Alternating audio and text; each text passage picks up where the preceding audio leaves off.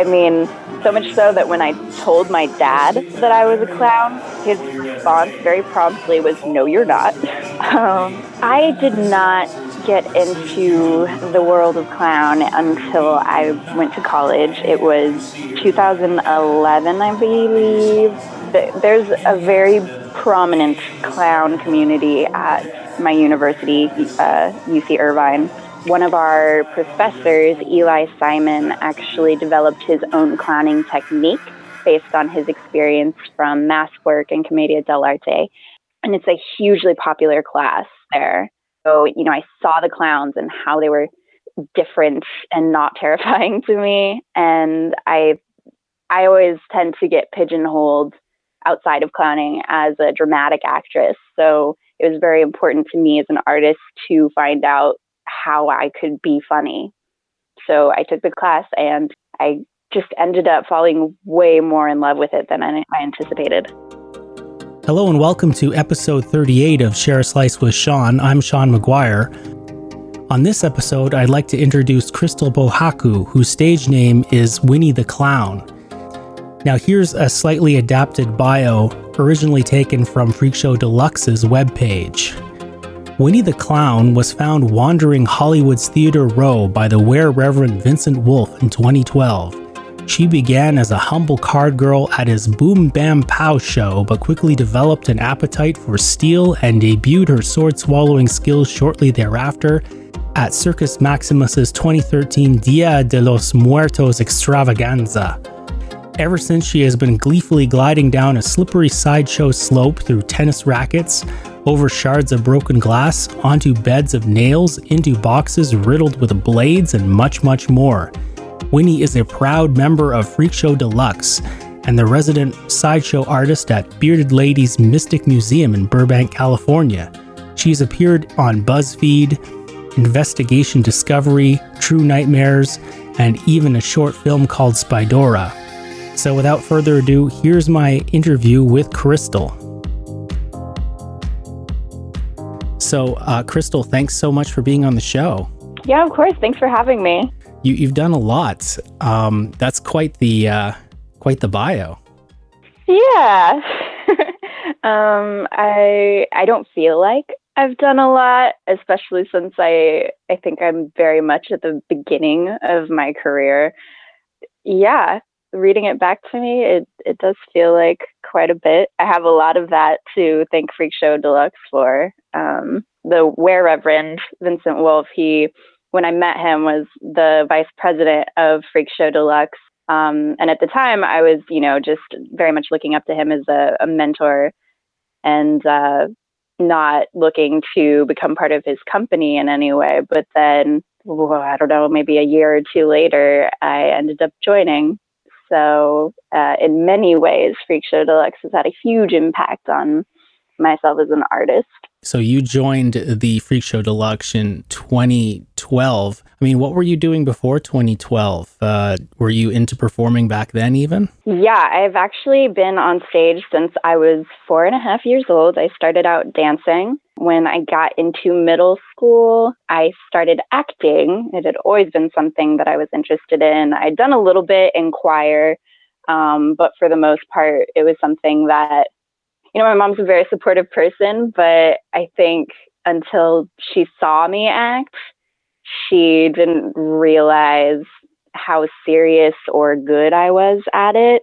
But after that first performance, she was like, you can do whatever you want to do. and then we have the Circus Maximus uh, 2013. Mm-hmm. That was basically the um, the sort of Day of the Dead extravaganza. Yeah, they had two shows back to back that weekend, and I went as as a patron, as an audience member. The first night, I met the producer and now my good friend Bean um, just outside after the show. We got to talking, and he asked me, uh, "Do you want to work tomorrow night?"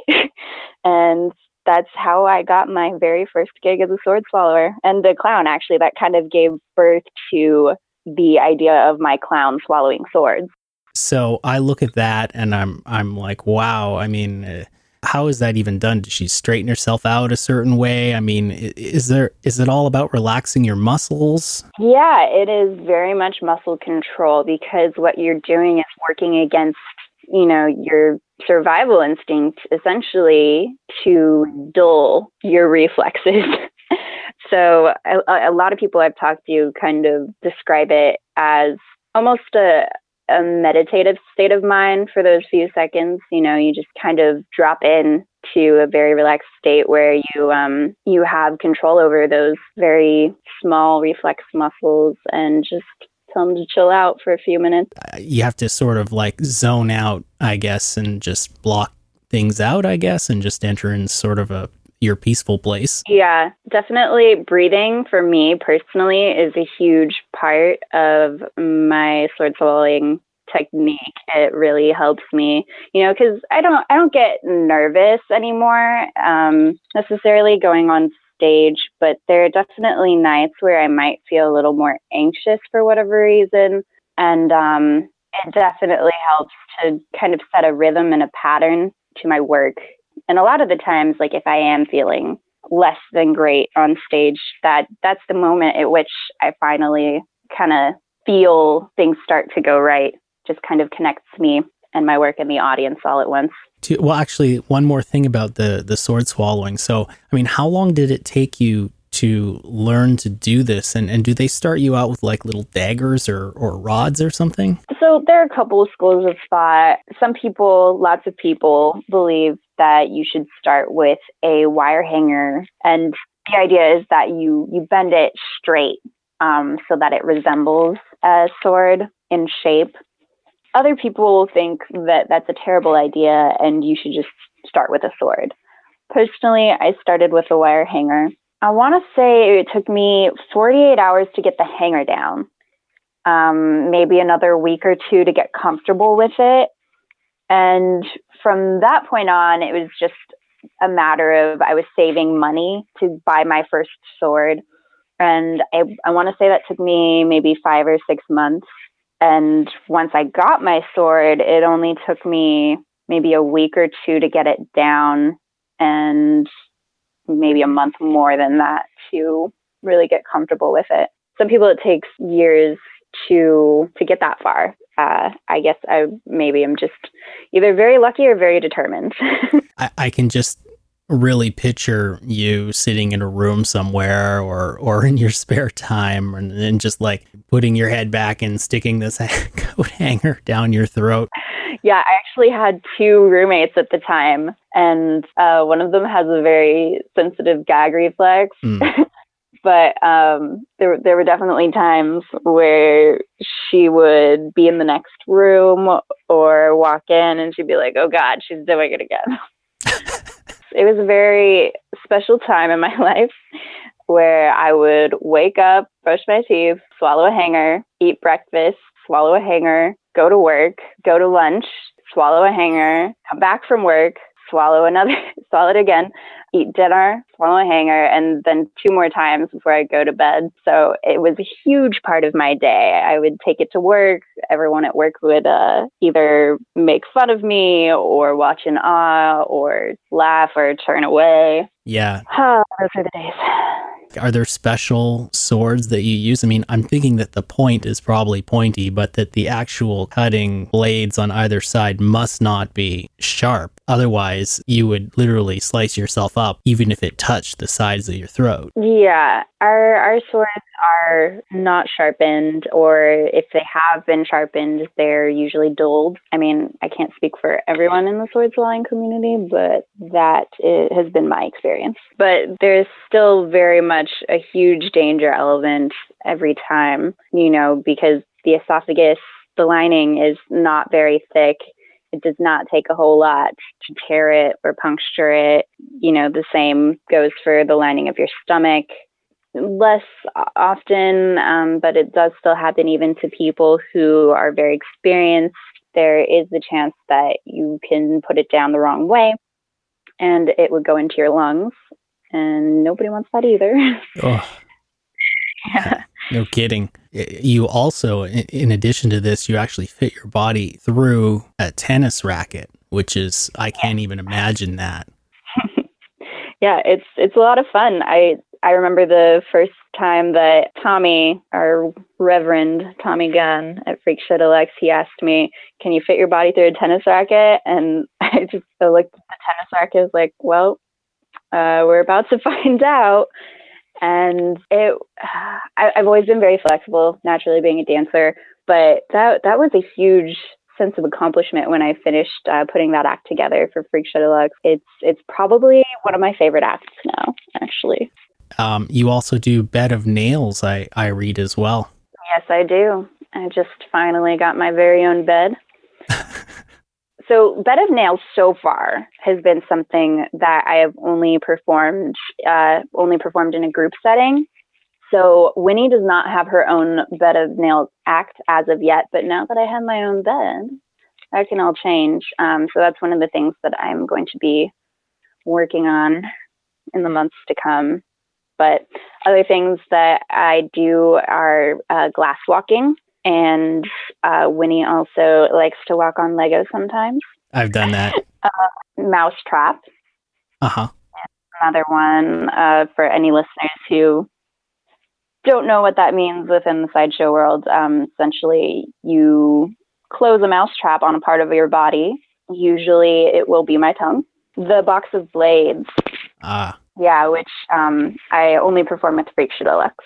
How does that work? Very carefully. So there is a beautiful, pretty small coffin shaped box.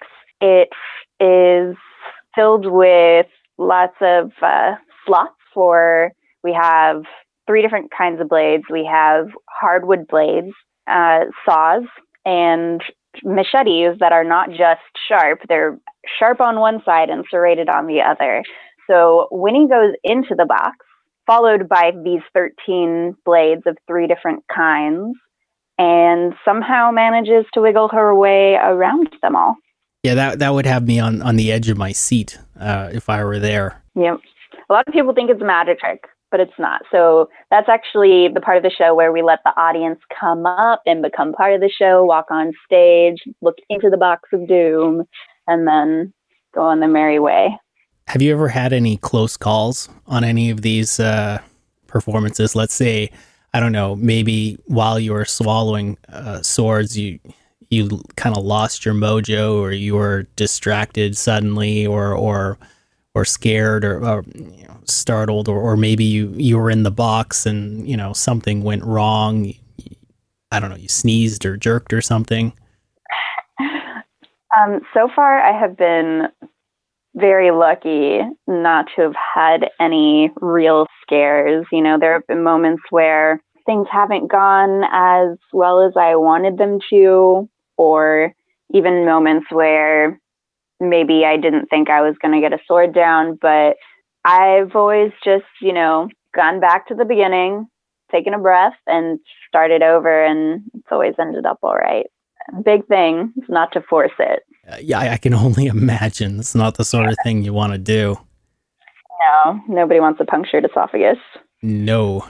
Solo is a very special lady. She believes that actions speak louder than words. And if that's true, and we believe it is, you are going to want to hear everything that Solo doesn't say. And you've been in two movie productions. Uh, the first one that I have here is S- Spydora. Is that the way you say it, Spydora? Yes, exactly. Spydora, the the act that the movie is named for, is this wonderful illusion where you have a girl. Usually, she'd be in a mask, so you know if she was walking around the carnival, um, you wouldn't recognize her, and she would put her head into this illusion that gave her a spider body and you know usually the audience could interact with her and ask her questions and she'd fire back with witty remarks so this movie was about a girl who was also a lobster girl. She had these um, lobster looking hands, and she always felt like she was a freak, you know, in, in a very real sense. Like she was an outcast, like she was ugly and unaccepted. Um, but this one this one audience member keeps coming back to her shows and falls in love with her and it's it's a really sweet story about how they find each other so i got to of course clown um, as one of her sideshow friends in in this film is directed and written by fred olen ray who he's one of those directors that you don't know but you've probably seen his work it was the first time that I got to let my passion for sideshow interact with my love for film. So that was a really amazing experience. And, you know, for the first time being able to clown and swallow swords on film is also a huge challenge because I am very much used to doing these things in front of a live audience and feeding off of that energy. So it was really the first time that I had to search within myself only to find that energy, especially because, you know, being on set, all the crew, as much as they may want to laugh, they can't. I'm not comparing you to Spydora or anything, but uh, I watched this BuzzFeed video where it was actually your boyfriend. You guys met on Facebook and then you invited him to your show and then he saw that kind of. It was um so we're we're both actors, but of course they don't want to tell stories about actors meeting. So um, what really happened was that we got cast across one another in a mutual friend's short film, and the chemistry was ridiculous. Um, there's a whole crazy story. I was with someone else at the time, and yada yada yada. Um, anyway, so eventually he starts talking to me on Facebook and and he he saw that I had gone to a circus and he was like, Hey, so you in it? And I was like, No, but you should go. And he goes, I don't want to come I, unless you're in it. I would come to see you. Uh, so that's the point at which I invited him to one of my shows. And the BuzzFeed video is pretty accurate from that point on.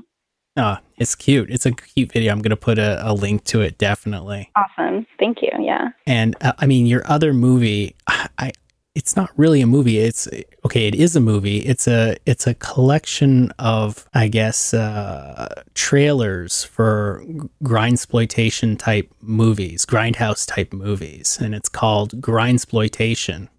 Between the years 1967 and 1996, behind the steel bars of Raisindale's maximum security insane asylum, a group of more than 30 inmates were given cameras, a fistful of quarters, and the freedom to express themselves within the medium of film. That film would later be buried, and now, in 2016, that film is unleashed to the general public. Welcome to Grindsploitation the movie. Viewer discretion is advised. Yep.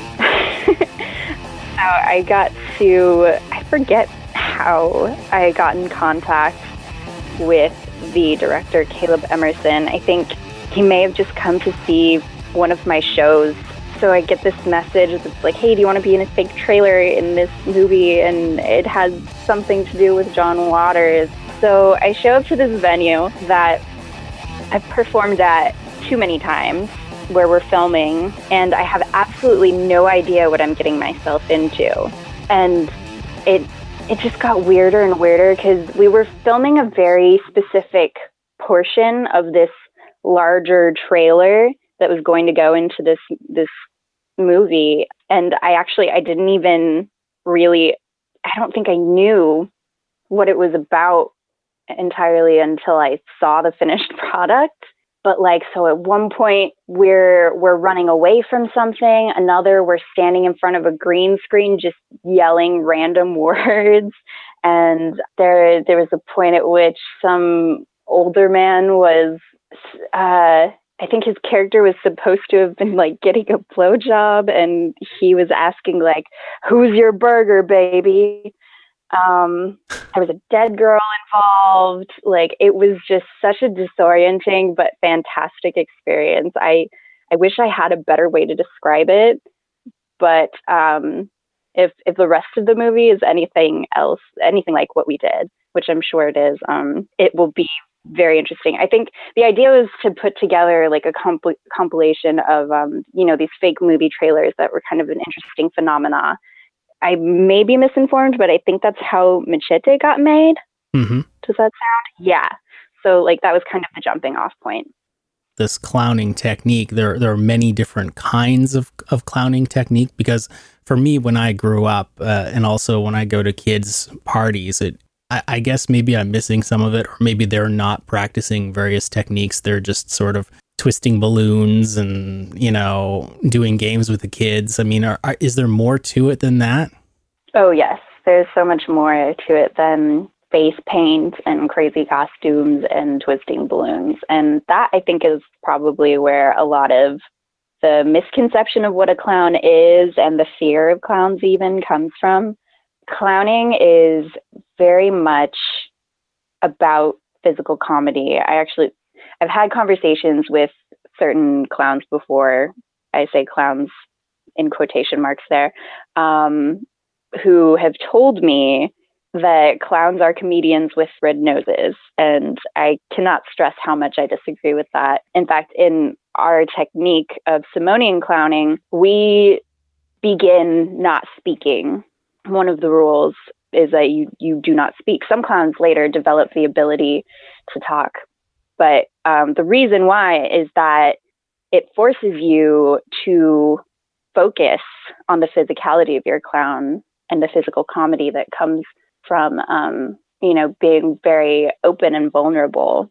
In that way you don't allow yourself to rely on jokes you know? I probably told you that uh, i grew up kind of afraid of clowns. My my parents gave me this creepy doll when i was a kid oh no i don't know if you know about these old dolls but they're it, it was the head was hard plastic and the and the nose was just this cherry red and you twisted the nose and it played this music at you, it would just sit in my room and stare at me at night. It was scary. Yeah, I just got the very physical chill down my spine at that description. Tell me a little bit about this creepy clown thing. I mean, when it comes to, you know, cinema and even the news lately. Yeah, um, I've I've actually noticed in the last what like five years of being a clown that um you know obviously in general movies aren't great to us the media is not great to us but um every couple years it seems like this weird thing starts happening outside of film um, where people just decide they want to scare people um, and the first time it happened after i started identifying you know more with clown i was kind of offended and it worried me as far as getting work and just, you know, giving clowns a bad name. And that's definitely a problem. But I, I noticed this time around this year when it started happening, it I just felt tired and angry. Um, and even a little frustrated with some of the people in the clown community because I think the thing that made it most angering for me was there was a group of clowns that started using the hashtag clown lives matter.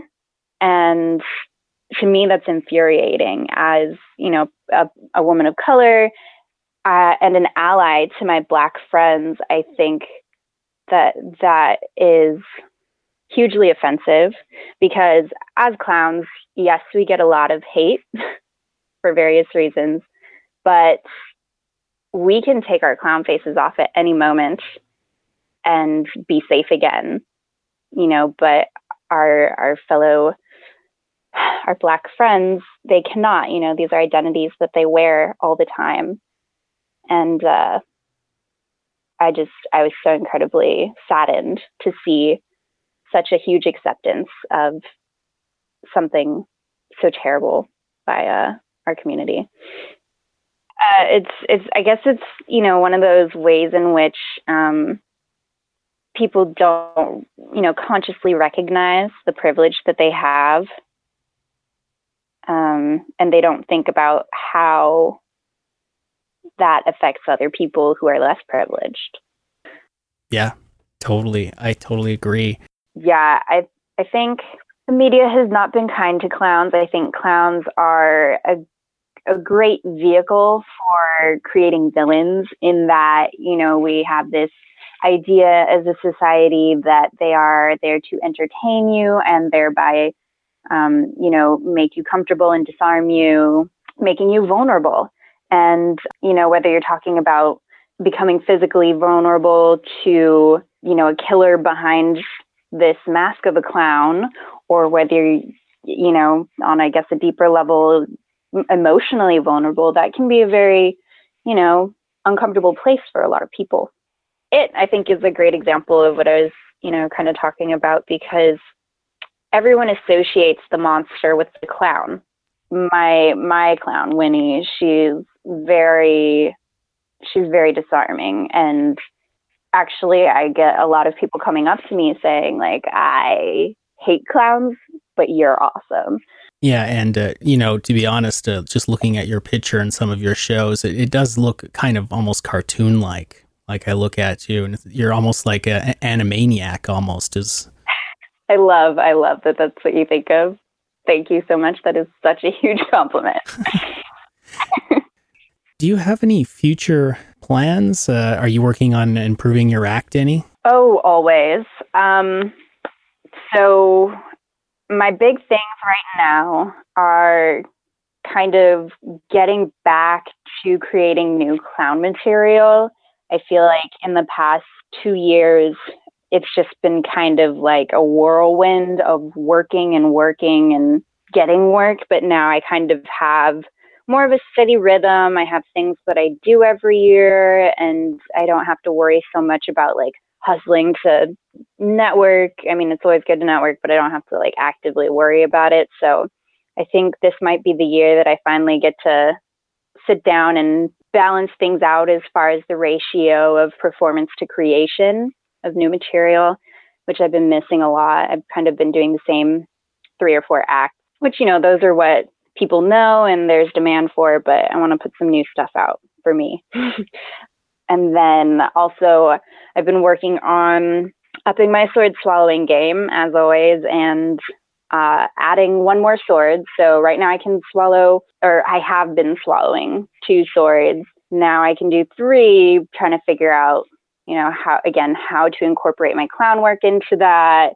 And also, at what point is it appropriate to debut those skills? I, I have a couple of questions that I, I ask most guests uh, on the show, and I guess they're they're a little cheesy. Um, since your your beginning as a, as a performer and right up to this point, are there any um, highlights or or are there any sort of lessons that you've learned that you could let us know about in the performing industry and maybe even in gen- life in general?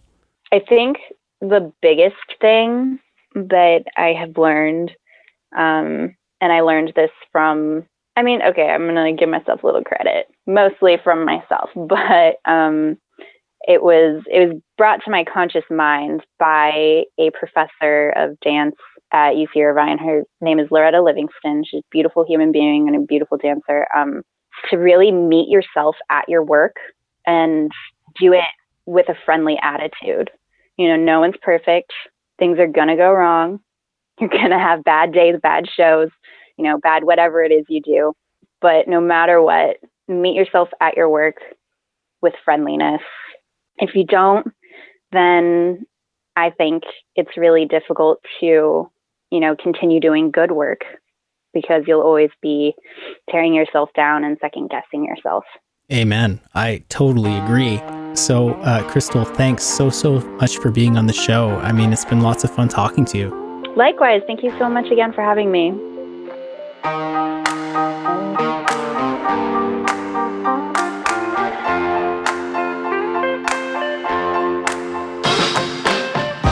Well, that's about it for this episode. I hope you've enjoyed the interview with Krystal and learned more about sword swallowing and clowns.